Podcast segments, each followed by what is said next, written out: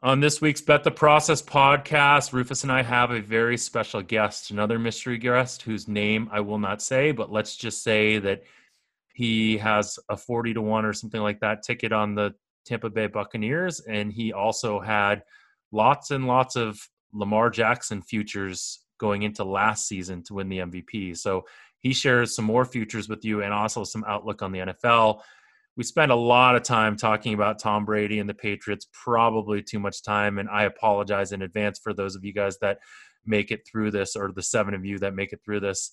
And then we finish off by actually giving you some week one picks. So with that, let's start the process. Bet, bet, bet, bet the process. Bet, bet, bet, bet the process. Welcome to the podcast. Bet the process. It's not the typical cookie cutter nonsense. If you came just for picks, you're in the wrong place. Find a tout with the narrative to make a strong case. Instead of blindly assuming a team must be tanking, we're looking for the edge in Massey Peabody rankings. Crunching all the numbers in a simulated system that break down the data analytically driven. Media coverage of sports gambling is. Welcome to the first NFL season in season in episode season. in season of the Bet the Process podcast, Ooh. starring Jeff Ma and Rufus Peabody. Which, Give me my um, thousand um, dollars. Oh shit! Well, it hasn't started tomorrow. Yet. Tomorrow, I expect a Venmo. Maybe. I mean, and I didn't say on what schedule. I, I was thinking that I was actually doing one of those uh, Tom Coughlin. If you're not early, you're late. So technically, since they're not early, they're late. it's a pretty good one, isn't it? That that is. Uh, no, I, I I've I've actually conceded this bet. I would have conceded this bet. I would have let I would have bought out for ninety cents on a dollar. Um, I think a month ago, a month and a half. I mean, basically, once it became clear that baseball was willing to just battle through this, I was like, "There's no chance football's not going to start on time. They're going to just battle through this also." Like it just, you know, it's like clear that sports teams fundamentally believe that they have ways to deal with this um, and they, the in, infecting infection and like spreading infection isn't a big deal to them because they only report infection within their teams or their orgs. They're not actually saying who they infect outside of their teams or their orgs which is probably the bigger issue of teams playing. No? Yeah. Oh ed teach is going to join us now are we? Yeah, we we have we have a guest. We have uh, a, a, real live guest. A real live guest. A real live guest. And a real live guest. We should have him join us. This is one of Rufus's joining. old business partners. I don't know oldest if, uh, business partners. Is that his real name that I just saw? Ed Teach. Oh no, you you see his actual name. We have him here. Do hey, people not know your real name? Am I not allowed to say it? This is just like that time that we had that advantage player whose name we weren't allowed to say, and I said it like six times by accident. It's kind of like that, yeah. Okay, Ed. Is, is your real name not known? Because it's an interesting name. Um, I, you know, I've done a few articles where it, where it was out there, but uh, for the most part, you know, I keep it kind of quiet. I mean, if you have the name of a utility infielder that played baseball, like you definitely want that out there. Jeff Reboulet? Yeah. Yeah. So many people are going to be guessing what it is. They're going to be like, I, I almost said Omar Vizquel, Mike but he's Borde. so much better no. than a utility infielder. I mean, at the end of his career, he was kind of a utility infielder. Uh, let's try to think of the archetype that's like the player that played for your name. Okay, let's not do that. That sounds like a terrible idea. Uh, all right. So first off, Rufus suggested having you on, and I said, okay, he sounds interesting. I follow him on Twitter. Who um, who is he? And so I guess my question to you, uh, Mister Utility Infielder, is who are you? Well, um, I'm, I'm, I'm a lot of things, I guess you could say. You're a very big Tampa Bay Buccaneers fan. This year I am, yeah. This year I definitely and am. can you tell us? Can you tell us why that is? Um, I kind of had a feeling that Brady was going to sign with the Buccaneers. Um, I actually bet on it, uh, pretty large odds, and uh, yeah, made some bets on the Buccaneers to win the uh, division and the NFC and the uh, Super Bowl before uh, he announced that he was going there. I mean, I had it called out pretty much a month before it happened, so uh, was able to get down some pretty large bets at some really good odds. So uh, I'm definitely a, a big Buccaneers fan this year. So what can I ask? Like what? I mean, What made you personally, think I, that I- I Brady was going to sign there? Yeah, I mean, You know, his really just everything about it. You know, the fact that he put his house for sale in New England before the season started last year was like step number one in, in my process because you know if you're going to sell a, a ten million dollar mansion or however however expensive it was, you know that kind of real estate takes a while to move. So um, if you were planning an exit, the first thing you're going to do is you're going to sell your house. Um, so I, you know, I really thought that uh, because he was listing his house for sale, that he might be on the move. Uh, and then back in January of that year, there was a big article that came out about some internal strife in the organization between Belichick, Brady, and Kraft. And uh, you know, usually where there's a lot of times where there's smoke, there's fire. Right. And, that was uh, the Seth Wickersham article that Yeah. got a lot of publicity. and, And then they still- but they still of, ended there's up- a lot of smoke where Jeff is. But that was actually no. But fires. you remember though that was actually two years ago. It was Mhm. before they won the Super Bowl against th- that last Super Bowl against the Rams, which is a ver- was a very, as a Patriots fan myself, it was a very unexpected um, Super Bowl. So Rufus and I have talked about this a bunch on the podcast. Do you think that he you you think he will be um, he- he'll be a very good player for them from a from a winning and losing standpoint? I think he's going to do great. Uh, I have no doubt in my mind. The, the thing about Brady is I, I think he cares a lot about what people think about him. He cares about his legacy. Um, I know these are all, narratives.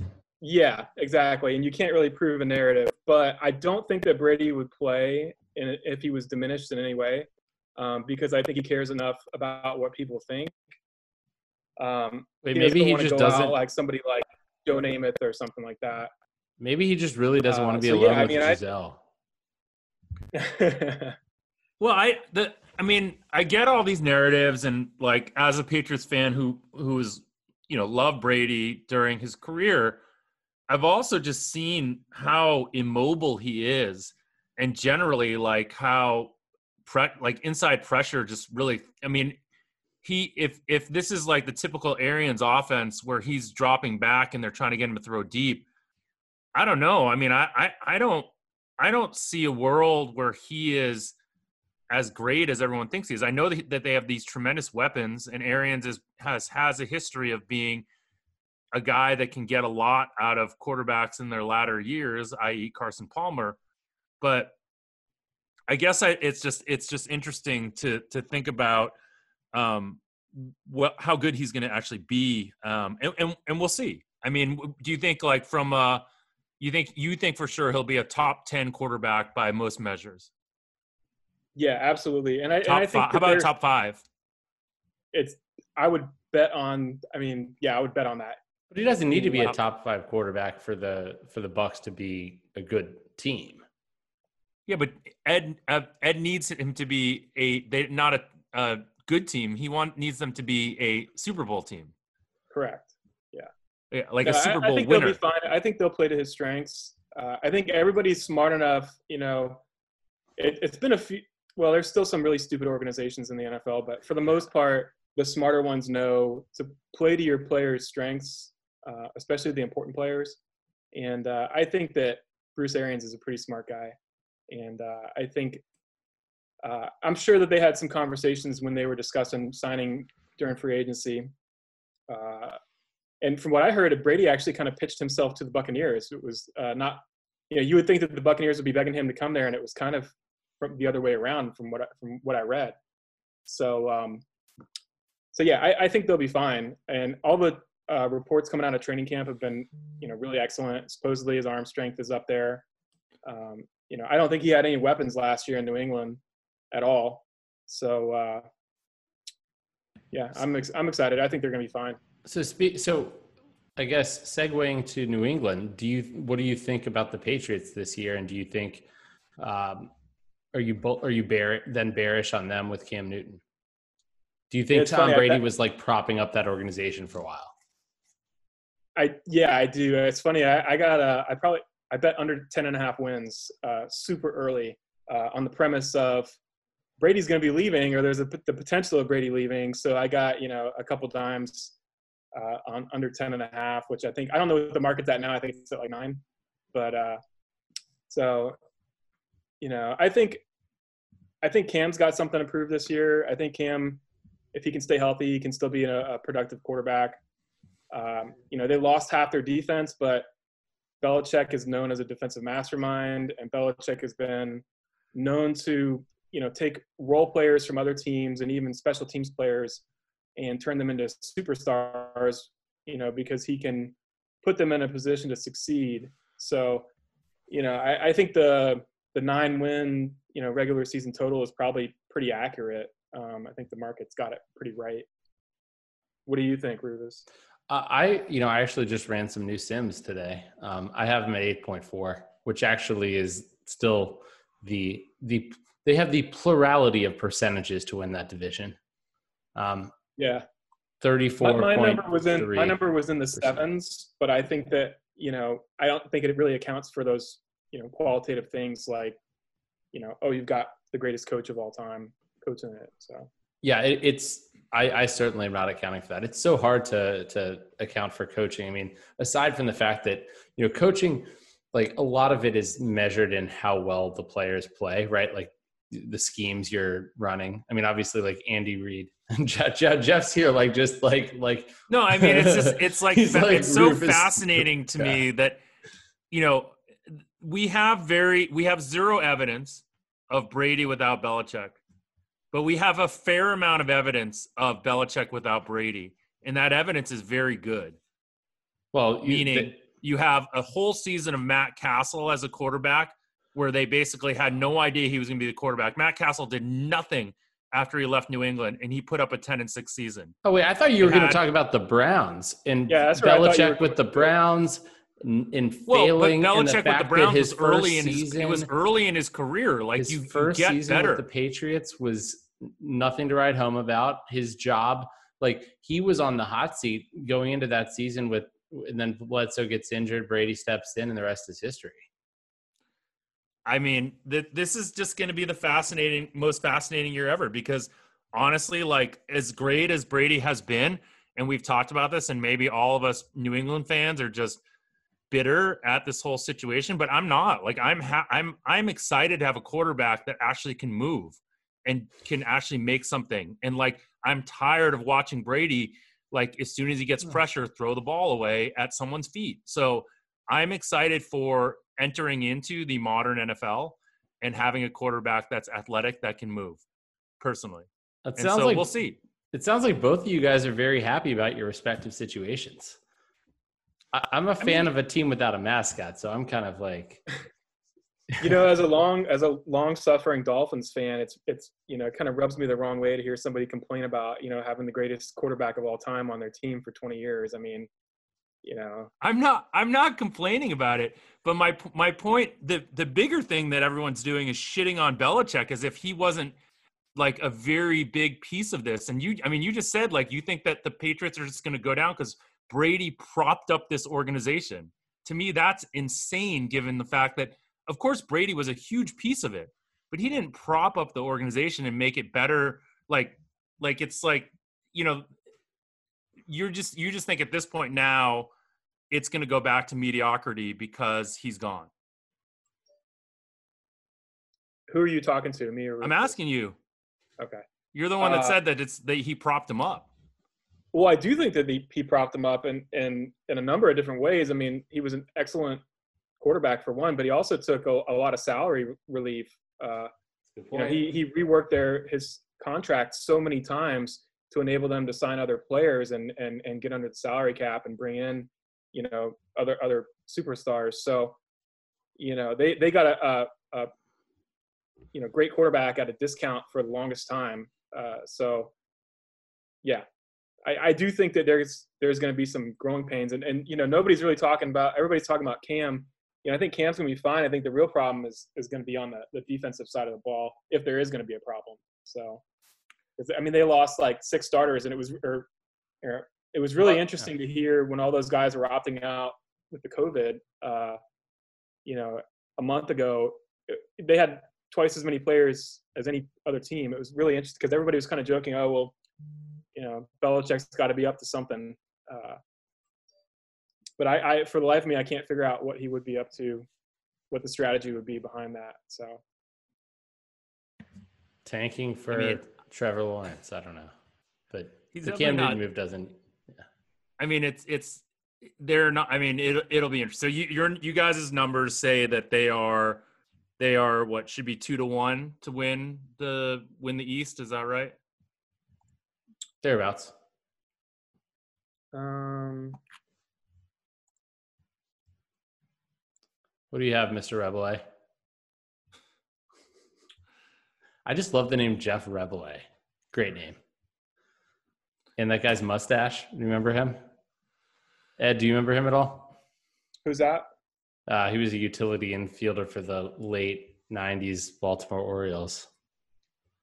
Yeah, I wouldn't have any idea. Something like that. All right. Well, Um, let let's let's sorry. move on from this. So also last year, one of the things that you were known for is betting on Lamar Jackson to win the MVP. Correct? What Yeah. what was the what was the analysis that got you there, and and what was the bet that you made, and and you know what how, how did we how did we land on that? And why and, and why But- didn't well, sorry, you go. So I bet a lot of props uh, during the season, and uh, So was this like a Vegas Dave kind of thing where you bet like 18 guys on the board and you're just showing us the ticket that won? no. Well, I mean, I did have other bets. I had probably five or six other guys that I bet on that obviously didn't win, but I'm going to vouch for Ed and say that he last I, July. am messing with you guys. I'm messing. That was a Well, no. I just want to say last July he was telling me about Lamar. Like he was like, "Yeah, I'm I'm I'm really heavy on Lamar." Like, and and you know, I know you went, you got him at like seventy to one. You got him, you got him like. I mean, I, I, you'll say this in a second. I don't want to steal your thunder, but but I was an idiot, and I I was like, "Oh, great," but I I didn't actually piggyback or get any of it myself. So so I feel like you know I'm a little left out here. But go ahead, Ed. yeah. So I yeah, I'm not a normal. Normally, I'm not a DFS player, but I was kind of dabbling a little bit towards the end of uh, Lamar's rookie season, and I, I kept on coming up with using him in some lineups uh, uh, because he was so valuable as a runner. And that season, he was only throwing the ball like 20, 25 times a game. And, uh, you know, I, I thought to myself, if there's any way that he could improve his passing game to go with the running game, that, uh, you know, he could potentially do that, um, become a, a lot more valuable player. And, uh, you know, the Ravens were lined at, I think the win total was like eight and a half last year, um, which meant that they had a, a good shot at, you know, being a successful team and going to the playoffs. Um, and, you know, a lot of times uh, quarterbacks will grow, uh, have exponential growth from year one to year two, um, and, you know, year two to year three as well. And then it kind of flattens out after that. Uh, so I just felt like, um, I mean, a really it was all about the odds. I mean, you're getting a, a, a quarterback for a good team um, with the potential to have all this offensive upside. Um, you know, at 100 to one odds or, or whatever. At first, at first I saw 66 to one. That was the first bet that I made was 66 to one, and I was I couldn't believe it because I and I priced them at like 15, 20 to one, something like that. And uh, you know, just ballpark. You can't really put a, a concrete number on you know MVP. You- You're just really just kind of ballparking it. And uh, so I was ecstatic to bet 66 to one. And then the next day I walked into the Borgata and they had 80 to one. And uh, so I bet that. And then I came back the next day and they hadn't moved it. So I bet it again. And then a month later I went out to Vegas and uh, I found like 300 to one odds. And uh, so I bet them all three there. It was, it was like I really didn't want to bet anymore. I wasn't like super confident, but I was like, well, shit, if I bet 66 and 80, I've got to bet 100. So, you know, I'm happy I did.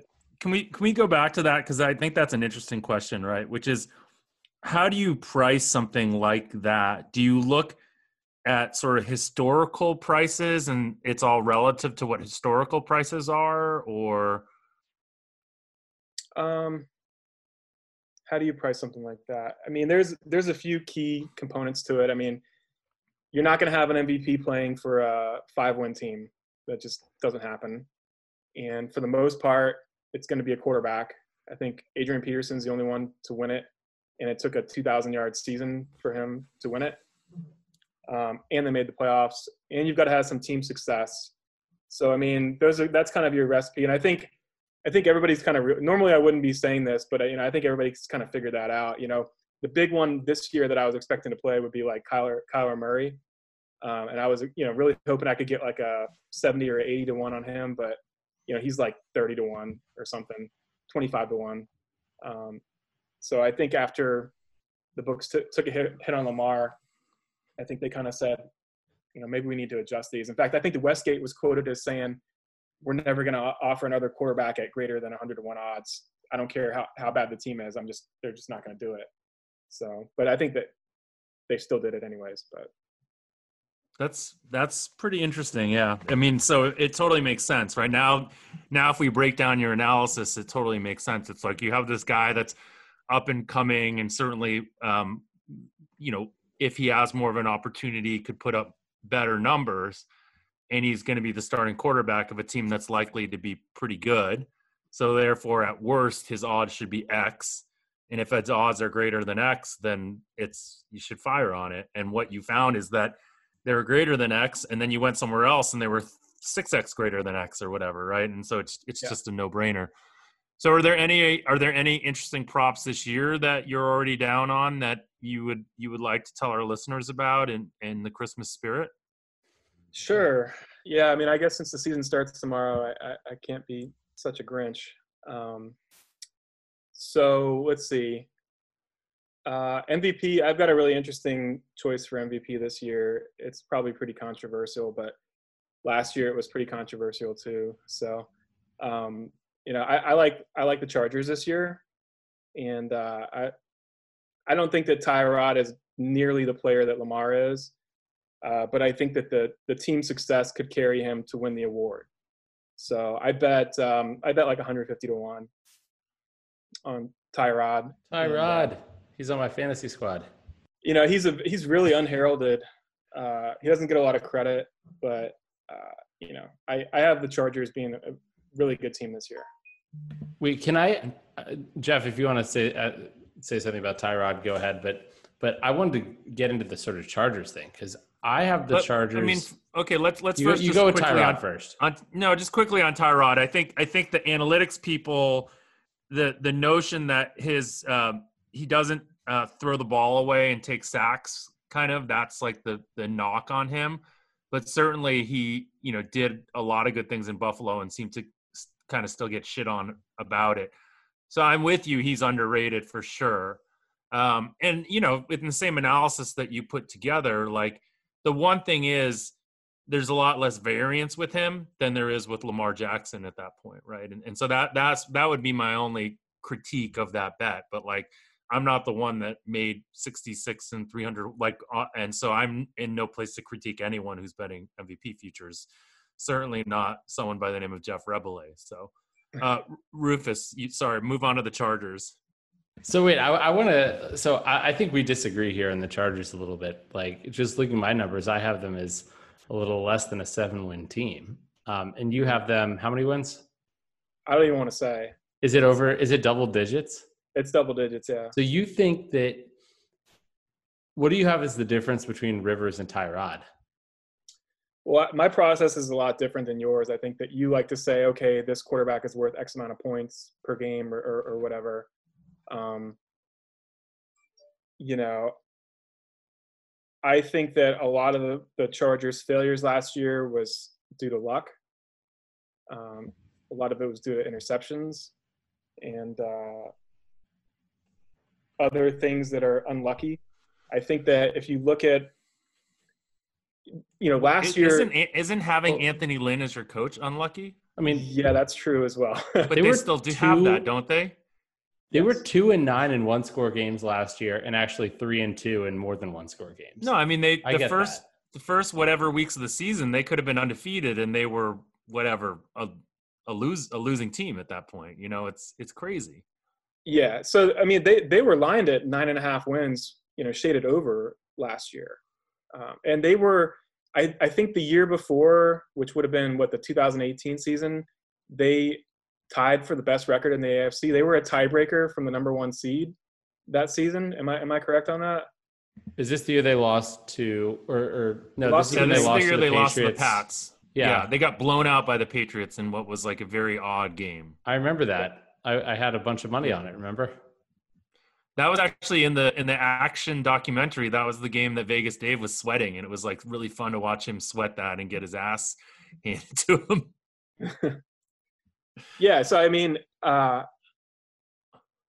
they're they're really not that much different of a team than they were last year when they were lined at nine and a half wins, and nobody had a problem with them.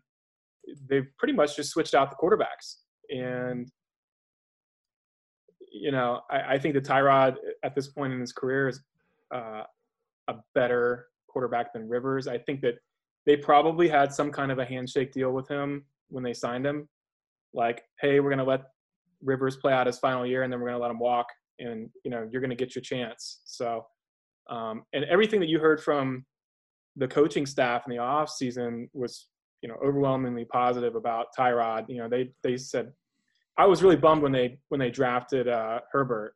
I thought that was the stupidest thing they could have done because they had two first round picks this year, and uh, you know, there's like I- I'm really big on windows, right? Like an organization is in their window to where they could possibly win a championship.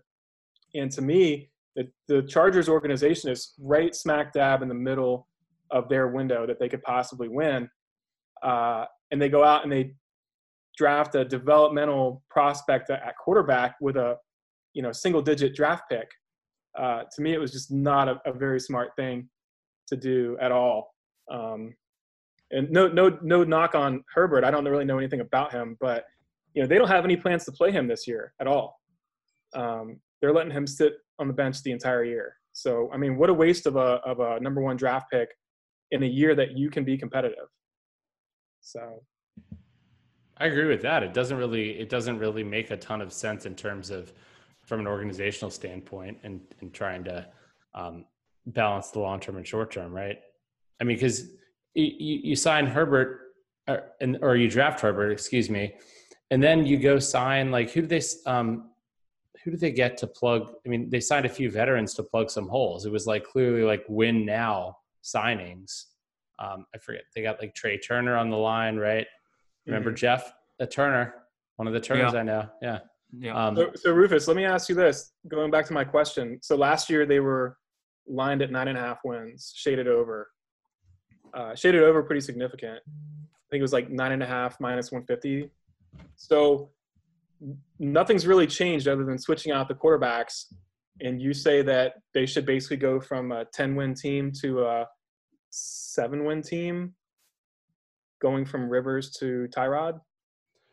um, well, nothing. I mean, you say nothing has changed, but I mean, you have a year more of play. I mean, you have, you know, they they did not. Yes, they were unlucky in one score games for sure, but they also, I think you would agree, um, in their actual play, did not play like a nine and a half win team either. Or do you think they did? No. I mean, they they were ravaged by injuries, but that seems to be what the, happens to the Chargers every year. And Ed, I know I talked with you about this back in May. I actually looked into whether that injury stuff tended to be like, I mean, whether whether teams that had a lot of, I guess, Football Outsiders uses the adjusted games lost or whatever metric for for injury, you know, games lost. Um, and basically, I found like I, I was like, well, this should be able to supplement, like, and actually help improve my numbers, knowing that a team played poorly last year but lost a ton of games due to injury, they should be better. And I didn't really find, like, over the last what ten years, any real relationship there. And in fact, there were um, evidence. I think I don't remember if it was offense or defense, where like more injury, like like injuries there is predictive value to injuries in within an organization, I guess, which was surprising to me. Like, I mean, and it's already happened to them. You know, they, they've already lost Derwin James. they, yeah, he's their Uh, most valuable player. Wouldn't you? Would you? Would you agree? on defense. Yeah, he's yeah. Yeah. I mean, I think the analysis is sound, right? It's a priors argument, which is essentially the priors going into last season were were pretty high for them. How could they change this much and you know we we've we've said it a number of times. An NFL season is unfortunately a small sample size in itself, so it's it's sort of an interesting analysis. Um, what what other are there any other interesting sort of futures or things that that uh, that are are eager listeners should pay attention to? I, I like that Chargers one because I like your analysis better than Rufus's. Oh, any analysis is better than mine. Any analysis is Um, better than that's what my model says. Okay, got it. Exactly. Uh, let's see. Who else do I like? Um, who was- who was I? You posting like the? Lions. Uh, you know, I I, I like the Lions. I, I, I like the Lions. You know, in, a- in a vacuum, but do I really think that they have a, a shot to compete for a championship? Probably not. But I mean, I, I bet fifty to one on the NFC. Uh, I got a good number. Um, you know, I think that division is. I think Minnesota's going to implode. I think Green Bay is going to take a big step back. You know, I think, you know, yeah, I think Chicago's eight and eight. I think Minnesota could have a disaster season. Uh, I think Detroit could win nine or ten games. Uh, you know, I bet sixty-five to one for them to be the number one seed. I think, and uh, what else did I bet? You know, I bet ten to one, ten to one for them to win the division, which I got a really good number on that. I couldn't believe it. I got that like a month ago. Ten to one's Mm. fantastic. Yeah, and that that's been that's been gone since like June. So I was pretty pretty happy to get a ten to one. But, I uh, like that analysis because I do think that again that that Green Bay really overperformed last year, and we were Mhm. all just kind of waiting for them to just shit the bed. And um, Lions are now what four four to one in two way markets.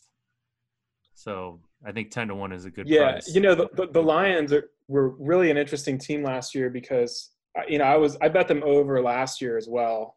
That obviously didn't win, uh, but you know they started I think two two and one, and they could have easily been five and zero. I mean they took Kansas City to the to the wire at home. They lost because they had that fumble that was returned like 99 yards for a touchdown. I mean that was pretty much the deciding factor in the game. You know they tied Arizona. Um, they had a game on Monday night, I think against Green Bay, where I remember the referees. I don't remember exactly what the situation was, but I remember being so pissed off at the referees in that game. Like I'm usually I keep my cool, but I felt like the referees literally handed the game to Green Bay in that game. And uh, you know, and then after that, Stafford got hurt, and they were playing uh, Jeff Driskel and David Blough, or or however you pronounce his name. Did I say that right? I still haven't figured out how to say his name. I mean, Bluff, it could blow, we could go a lot of ways blow. with it, right? It's B L O U G H.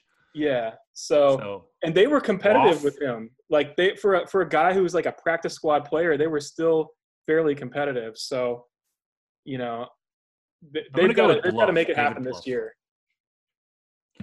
Yeah, I mean that it's interesting on CRIS. The two the two teams that we talked about on CRIS are, are juiced way to the over. So on the Lions are over seven minus one fifty eight. The Chargers Over seven seven o- minus one fifty eight now. Oh, I'm that Chargers high. are over seven and a half minus one thirty eight. Really? So Oh, Yeah. I thought you said the Lions. no, the, the Chargers are over seven and a half minus one thirty eight, and the Lions are over seven minus one fifty eight. Hmm. Yeah, I got over six early. That's yeah. So. You professional betters just talking about numbers that we can no longer get, telling us how good they were, the prices you got. Oh, yeah. Well, I got over five and a half. Just don't ask me to prove it. yeah. You still have to win though, right? Yeah, I did how actually get five and a about um how about your Dolphins? If you know, I'm right. Dolphins- I'm right in line with the market on there. On them, I, I think that you know it's a six, five to seven win team. You know, not really too much to get excited about this year. I don't really have much to say about them. Any other? I mean, I know you mentioned you, that you think Minnesota could collapse. You know, obviously they had a salary cap crunch. They lost their secondary. Um, Mhm. You know, they lost. Uh, they lost some in the offensive line and uh, and Stefon Diggs, but I mean, they saw that coming, right? I mean, they knew this was going to be like sort of a transitional year. I, I feel like this isn't one of these. I, I know you sort of. You, I, th- I think you think their window's closing. Is that right? Yeah, yeah, absolutely. I, I can't believe they they the ownership re-signed them, the GM and the coach to to new deals after they failed. You know, there was like two years in a row where they had either like two or three first round picks. I don't know if you guys remember that, but like four or five years ago, they had. I mean, they had the tools to build, just kind of like the Browns had the tools to build recently. Uh, but the Vikings have had, uh, you know, a lot of tools to build around, and they just haven't been able to put it together. Um, and uh, you know, I think they were, you know, when I looked at what they did last year, you know, three of their wins came against backup quarterbacks. Um, I forget who they were, but I mean, it was like Case Keenum, Blau, Bluff, Blau, Probably. whatever, and and somebody else that was a nobody. And uh, you know, they were how many how many games did they win last year? Ten? Were they? I don't. I, I think they won the same number as the Packers, despite having a much better. Um, No, Green Bay went 13-3. Or, or sorry, no, no, they won fewer, but they but but they played better than the Packers in terms of Pythag wins. Yeah, yeah. Do we are they seeding these days um, the NFL playoffs based on Pythag wins or based on real wins? I think it's a weighted average. It should be. Okay. Um, I have a question for you guys based on the analysis that we have done that has led us to this point. Last year, going into last year, priors would have led us to believe that the Rams were an up and coming, you know, dominant team, a team that we thought could be dominant for for years. They took a, a big step back last year. This year they're lined at over at over eight and a half is even, so under eight and a half is minus one nineteen. Is their value on the Rams with that same analysis? I didn't have an opinion either way on that. I, I think Rufus likes them over a little bit, but um, you know, I can see it happening, but I'm not betting on it. And I'm guessing the trouble there is just that their division is very strong. Yes. It's yeah. part of it, yeah. I mean, I have them at nine, but again, like I think that's because normally you have a team that's you know had been pretty good the last few years. Sort of, uh, they actually were a very good team last year. Their they their record didn't necessarily reflect it. They played better than their record, um, but the one thing I mean, this is not this isn't the player level model. This is just the Massey Peabody, and that's like you know the the Rams are just this like the least deep team in NFL. They, I don't agree with their organizational philosophy in any way. Like they're like, yeah, let's just sign a few guys to these massive deals, and they just did that again with Jalen Ramsey. Like Mhm. you, you, you think that like if you if you talk about a GM that should get fired, it should be Les Snead. I mean, it's he didn't learn from the Gurley mistake, and obviously cornerback is a, a, a position that's much more premium and that you actually want to pay for. But I mean, the whole issue with that team is going to be like, well, what happens when like Aaron Donald isn't Aaron Donald anymore? Um, you know, and they they literally are built around like five guys, and then the rest of them are like scrubs. So this is these are things that unfortunately Massey Peabody's not capturing, but common sense does. So for that reason, All I'm not that so, high on so, them. So we're out on we're out on the Rams then.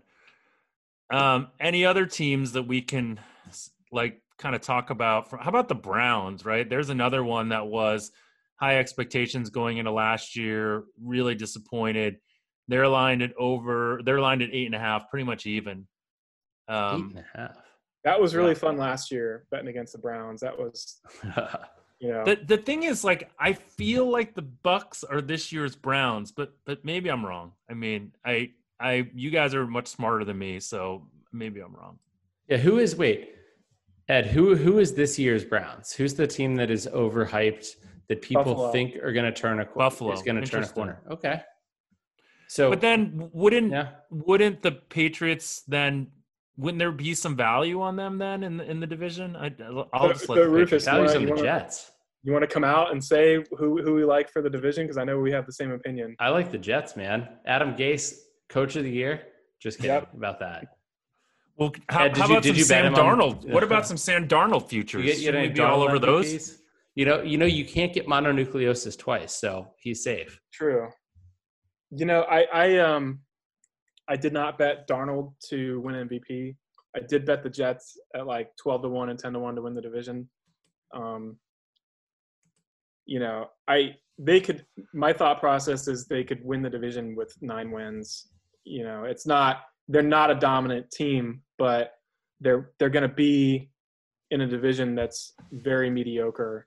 Um, where you can stack a couple of wins uh, a couple of fortunate wins could you know stack you up to 10 wins and, and all of a sudden you're a division champ so um, you know to me it, they kind of sneakily won seven games last year you know they were awful they were starting uh, who was it Trevor Siemian Luke, Luke and then Falk. David yeah whatever Luke his name Falk. was David he, was, he was awful i mean when you look On at his off numbers- days from being a whatever a, a basketball agent, he plays quarterback for the Jets. No, you're Um, right. The, their quarterback situation was bad, and They're and still when- a, they're still eleven to one into the two way market on CRIS for what for division?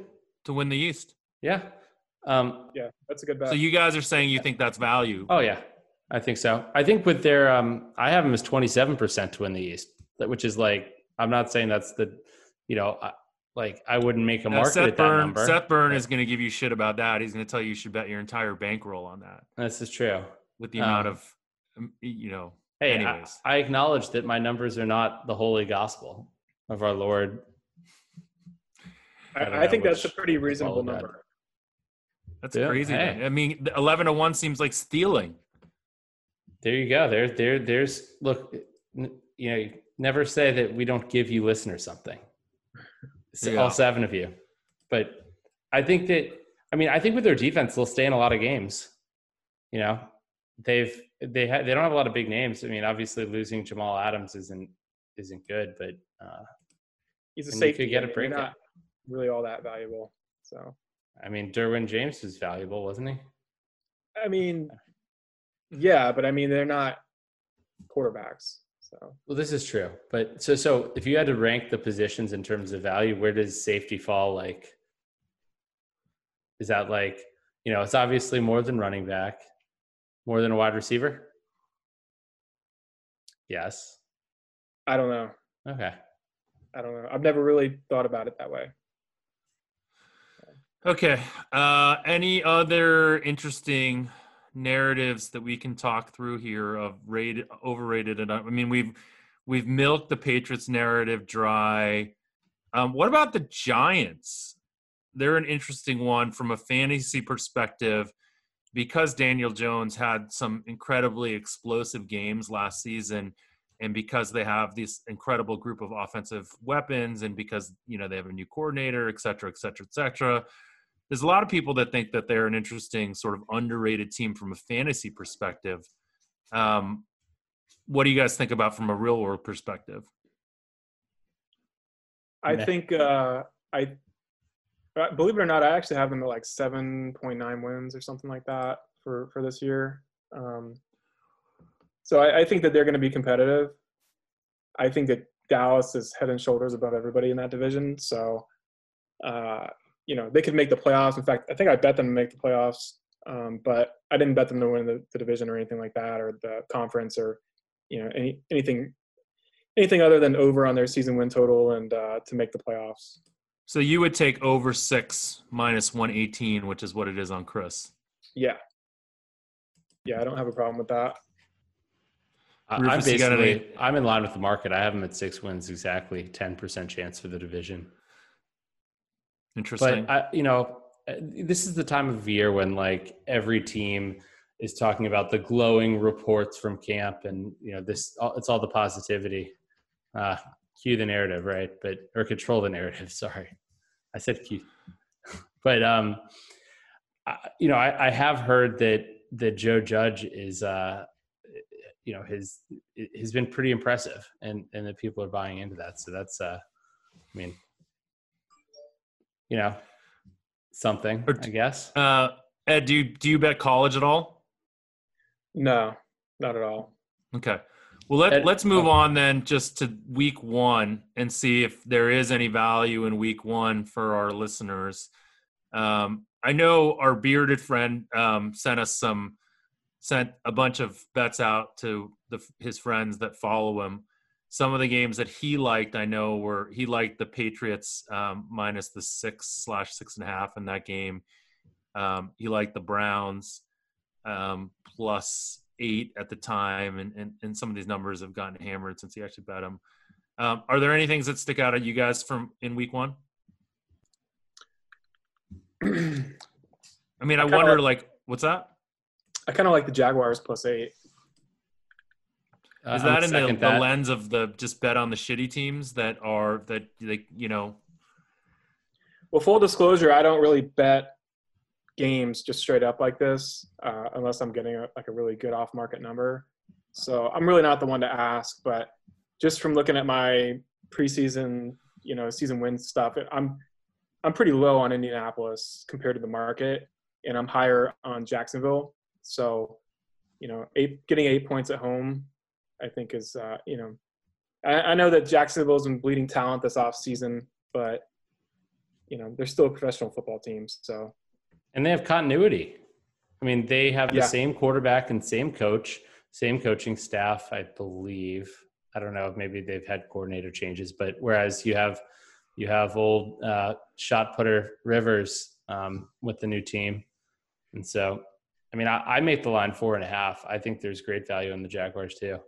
Yeah i was going to say gun to my head you know if you told me to make a, a number on it i'd say four and a half so And that's not giving the Jag that's giving the Jaguars like less than a point of home field advantage, which I actually think it should be a little bit more. I think I don't know what you think, Ed, but I mean I think home field advantage with I mean the travel, like um, the the COVID related travel stuff, I think that's going to make home field advantage kind of like pretty normal.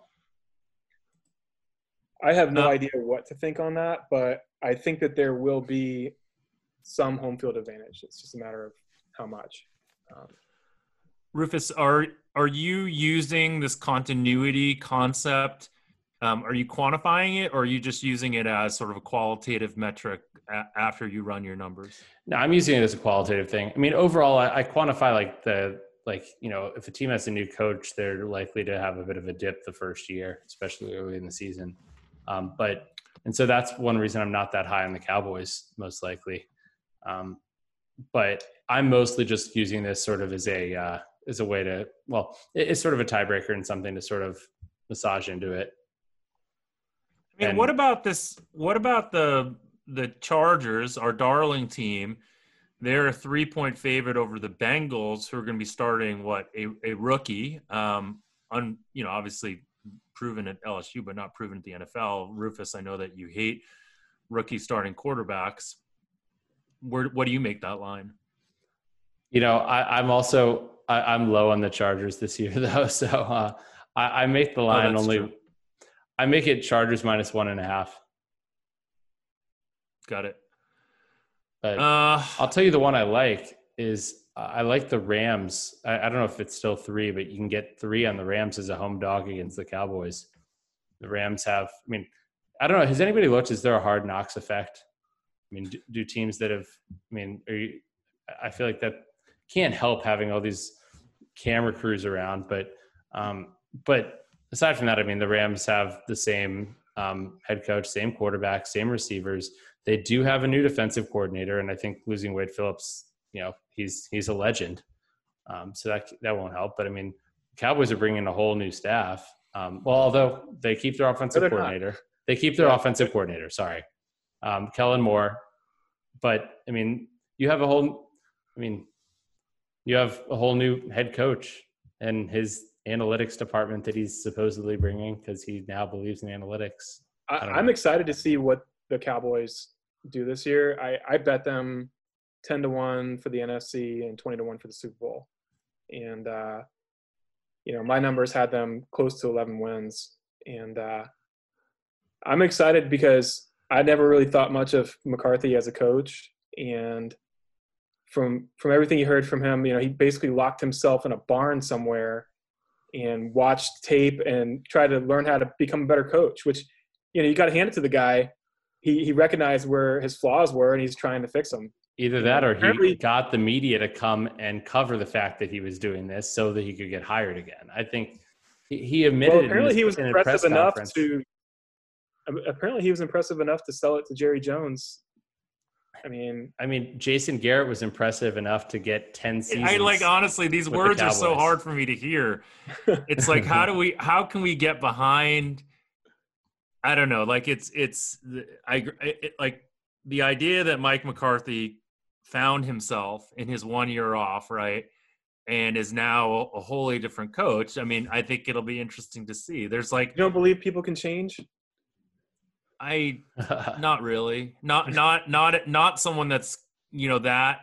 I I think like I think like the Belichick one year at, or a couple years at Cleveland. I think like Adam Gase. I could believe that he's a much better coach than he showed in Chicago. I believe like Josh McDaniel. It could probably be a Gase pretty good head Chicago? coach. Gase, What's that was like the only time. Mean, wait, you mean Gase in Miami?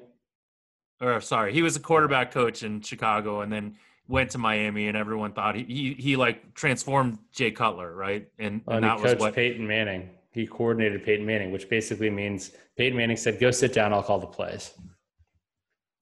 Well, are you are you shitting on Adam Gase? Because I thought that you were saying that you thought he was going to be a good coach with the Jets. Yes, I'm shitting on Adam Gase. So you don't think he's a good coach? No, who does?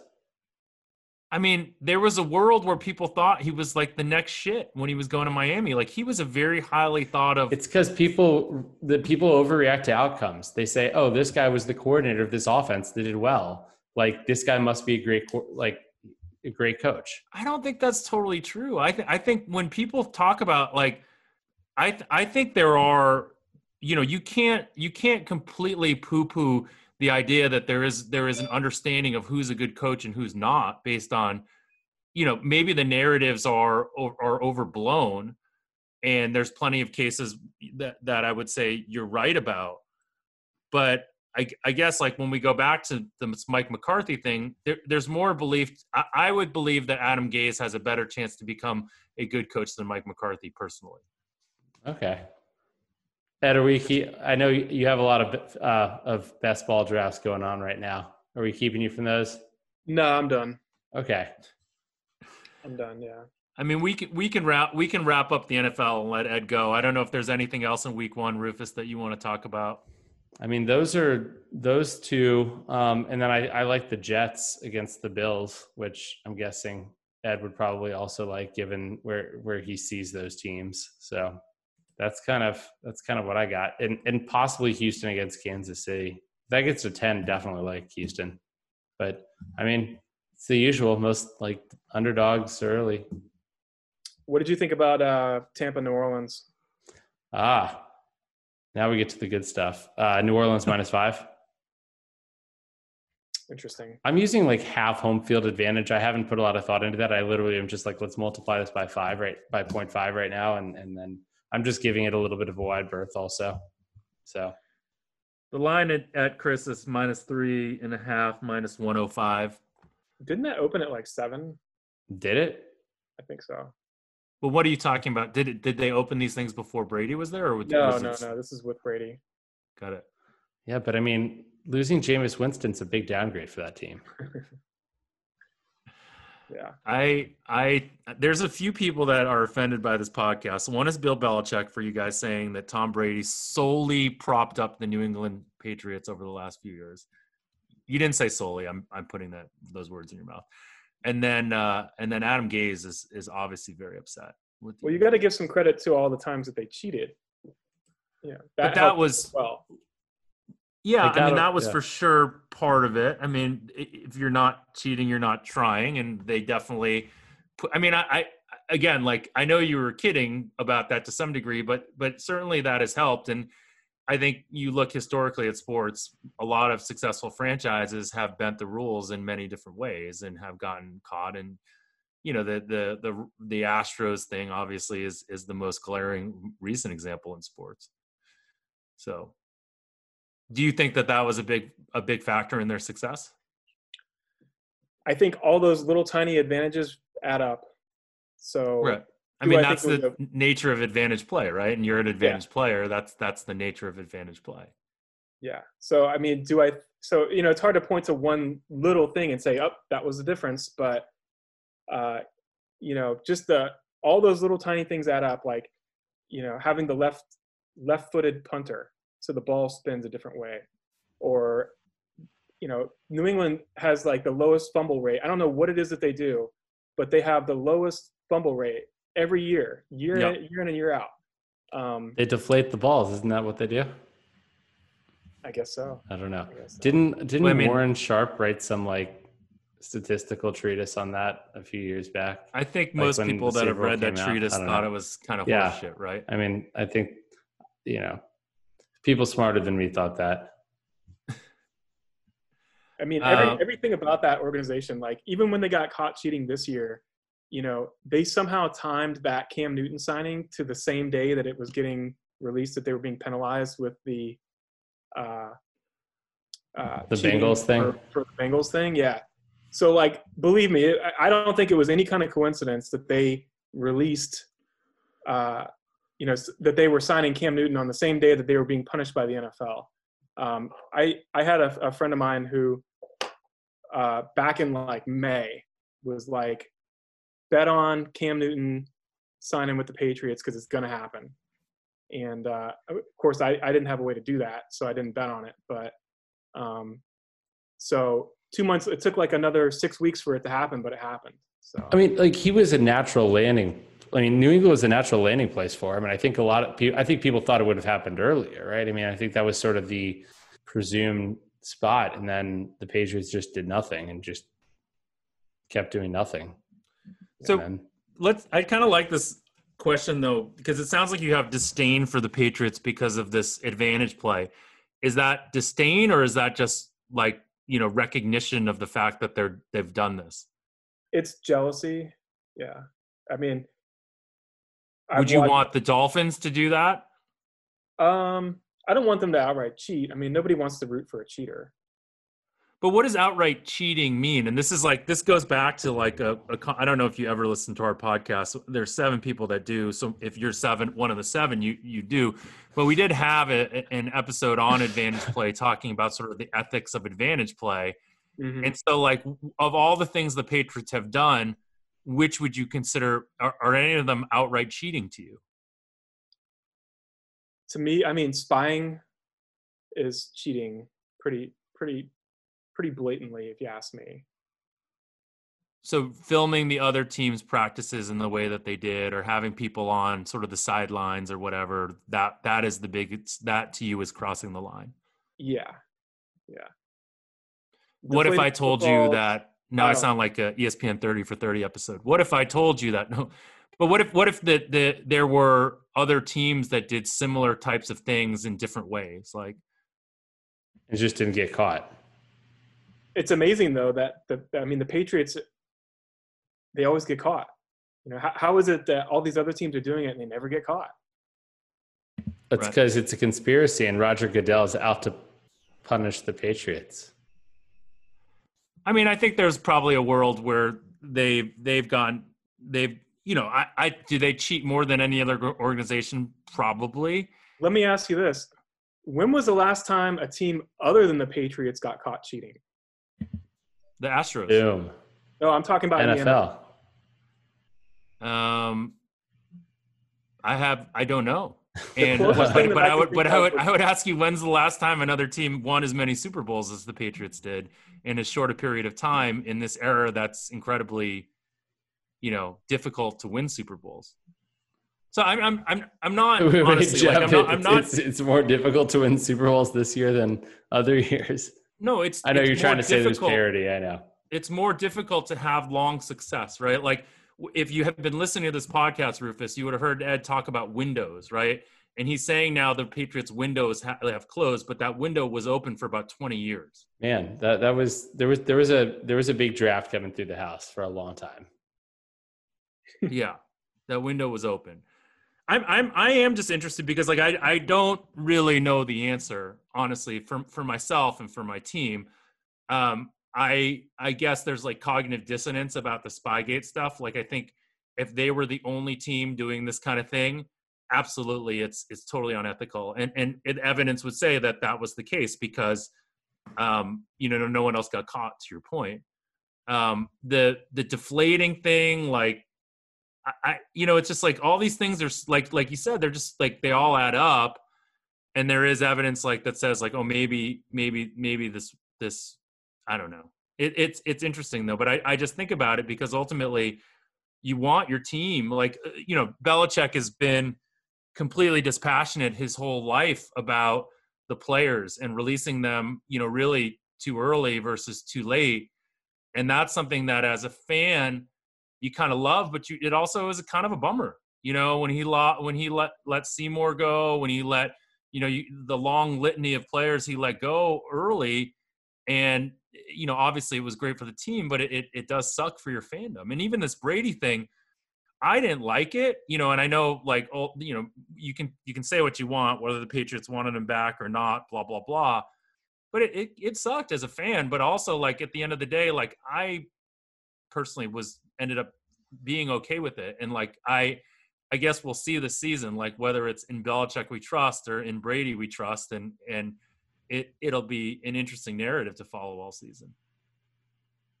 So I mean, you, you go from saying you, you, know good riddance to Tom Brady, thank God we have Cam Newton, to you know, it turns out I you know tears were shed over Brady leaving. No, it's it's. But you not, put on a good face not, for a little while. So I, I mean, nobody wants to hear me wax on Tom Brady for another forty-five minutes. But the the point is that I it, it was very challenging to watch Brady for the latter part of his career. I mean, he obviously had some amazing games, like the Super Bowl. The, the Atlanta Super Bowl made everyone forget about, you know, how the challenges he had towards the end of his career. But you know, the the um, the Rams Super Bowl was was not good, obviously, and and that was a, a, a defensive a defensive battle where Brady made a couple plays at the end that, that really got them through it. So, oh my God, my life is so hard. I'm a Patriots fan. Like, I had to deal with Tom Brady aging a little bit.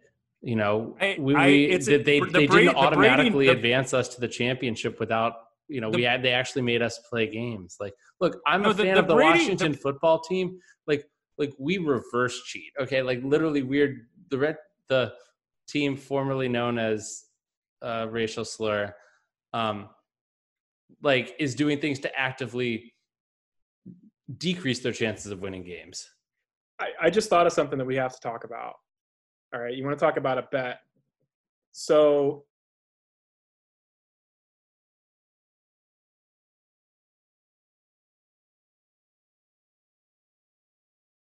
it was comeback player of the year Alex Smith. I got 16 to 1. What are your thoughts on that? I think, my internet was funky for a second, but I think said, it's I think it's an interesting bet because there is a great great scenario where he ends up starting some games there, and and if he does, um, I think that there's you know a, a really good chance he could be NFL. I mean, it's just a great story, right? I don't think he's going to start any games at all. I don't think. I think that they might let him come out and hand the ball off one time, but can can he win the award and without playing? You think they would? It would be just because he recovered from that and just the tenacity and the perseverance. The guy almost died because of a football injury, and then when he didn't almost die, he almost had his leg amputated, and he had like what 16, 17 surgeries. You know, it's a total, you know, narrative award. Um, so if anybody's, I don't care what Cam Newton does this year. I don't care what Ben Roethlisberger does. Uh, you know, you want to come, you want to talk about coming back from something. I think that this is the all-time comeback. And not only that, when you think about Alex Smith's career, um, he is like the ultimate comeback guy. I mean, you look at, he was a number one overall pick in like 2005, and he was terrible. He was absolutely terrible. But he ended up being a decent quarterback. And then as soon as he was good, and if it wasn't for they, Kyle Thompson, is that who was Ed? Uh, gosh, you remember this? He dropped the two, muffed the two punts. yeah, yeah, because he had a concussion. Yeah, playing with a concussion, but yes, sorry. So, but anyways, going back to Alex Smith, you know, as soon as he was a good player, they ditched him for Colin Kaepernick, and they shipped him off to Kansas City, and he did nothing but turn that organization around completely. Took him to the playoffs like three or four years in a row, and then you know, as soon as he couldn't get it done there, they're like, ah, oh, we'll just ship you off to Washington. He goes to Washington and nearly loses his life and his leg, and uh, he still wants to play football. It's it's an amazing comeback. It is. Well, he, I guess the question is, what's the historical I mean, he, precedent? It wasn't because he couldn't do it anymore, right? That that was like the they were ready to put Mahomes in there. So it was it was a ceiling thing. I think they thought Kaepernick yeah. had a higher ceiling. He probably did. They they thought and Harbaugh loved Harbaugh loved Kaepernick. That was like well known. Was that Harbaugh thought that Kaepernick was was the future for them. Um, I, I like it. I mean, I, I mean, it makes sense. Um, should we start some sort of a campaign, T-shirts or something? We need Well, our bet the would help- yeah. process t-shirts Uh, first. My, my question is like, I, I personally feel like he should be the favorite in that market, and not only should he be the like the favorite over the field, but like pretty significant favorite. Over. But, but you think even if he doesn't start a game, he should still be the favorite? Yeah, So I I guess my question is, what's the historical precedent for somebody getting comeback player of the like just based solely on a narrative and not on actual play? I mean, obviously there's normally a narrative, but it also involves playing well. I don't think there's been one, and I don't think that this situation has even come close to coming up. Like this, the situation's never happened before, right? Yeah, somebody coming I back mean- from an injury. I think it's just an especially Well- gruesome injury where a guy like, as you said, almost lost his leg and was, his life was in danger at one point because he had, you know, Washington football team doctors doing things that, pro- you know, I'm sorry, I'm, you know, maybe that's. I mean, I'm sure that has something to do with it, though. I, I think it's an interesting question, and I, I get your point, and uh, I think ultimately it's just gonna like these are tough things, right? Because ultimately it's a voting thing, and you don't know how people are going to vote, and so I think we'll just try to start this campaign and, and see how it works. Alex Smith for comeback player of the year, because what better comeback there is there than almost dying and coming back and, and making an NFL team, right? Yeah. So I'm there with you. I'm there with you. Uh, I think we're good, unless we want to talk more about the Patriots cheating or how much I care about Tom Brady leaving the Patriots. Um, it was great to have you join us. Uh, Rufus, do you want to do any college or do you want to just call it a day? Yeah, no, we're not doing college. Okay. All right. Thanks for joining us, guys. Um, and uh, we'll talk to you guys all next break down the data, analytically driven. Media coverage of sports gambling is pathetic. The bottom line is watered down, it seems like they don't get it. Puppet teaser, but the engine's running off unleaded.